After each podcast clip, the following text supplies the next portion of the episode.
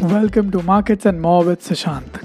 Sushant Finance is your podcast for daily updates on the stock market, investing and trading.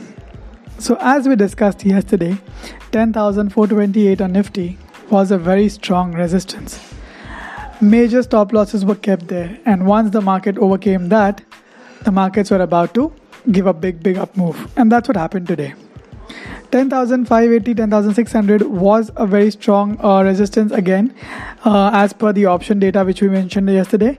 10,500 was a very important call option position, and then 10,600.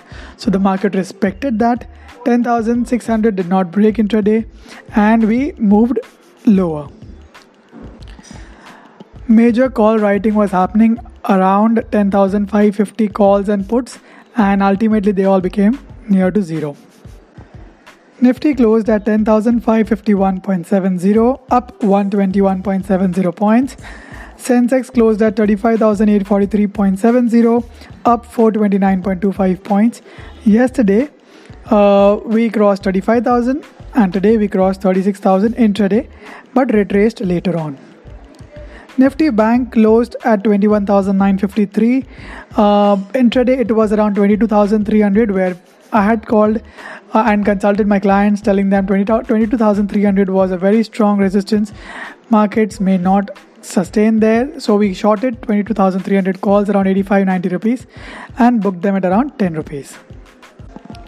Top gainers on the Nifty were M&M up 6.16%, Hero Motorcorp 4.87%, Titan Company, Tata Steel and Infosys. And major losers were Axis Bank, Vedanta, UPL, HUL and Z Entertainment.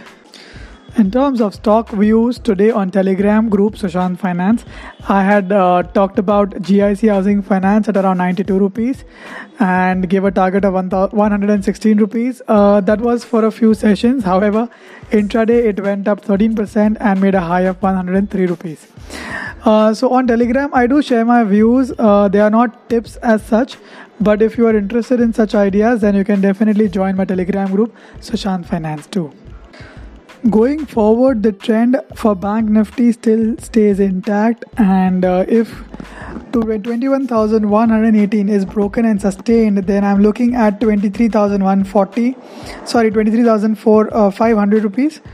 So yeah, trend is positive. Long positional shorts need to be avoided. You can only go for long opportunities, whereas in Nifty again,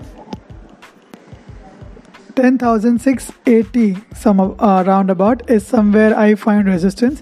If that is broken and sustained, then the next target is 10,908. So all in all, we are still bullish.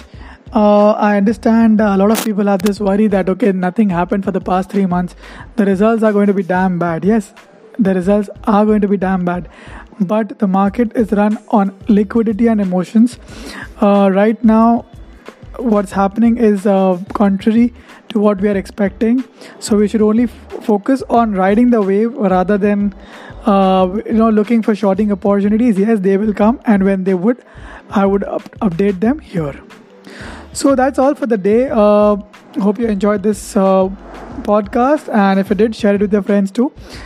And for a more detailed video, subscribe to my YouTube channel Sushant Finance. Until next time, take care of yourself. Bye bye.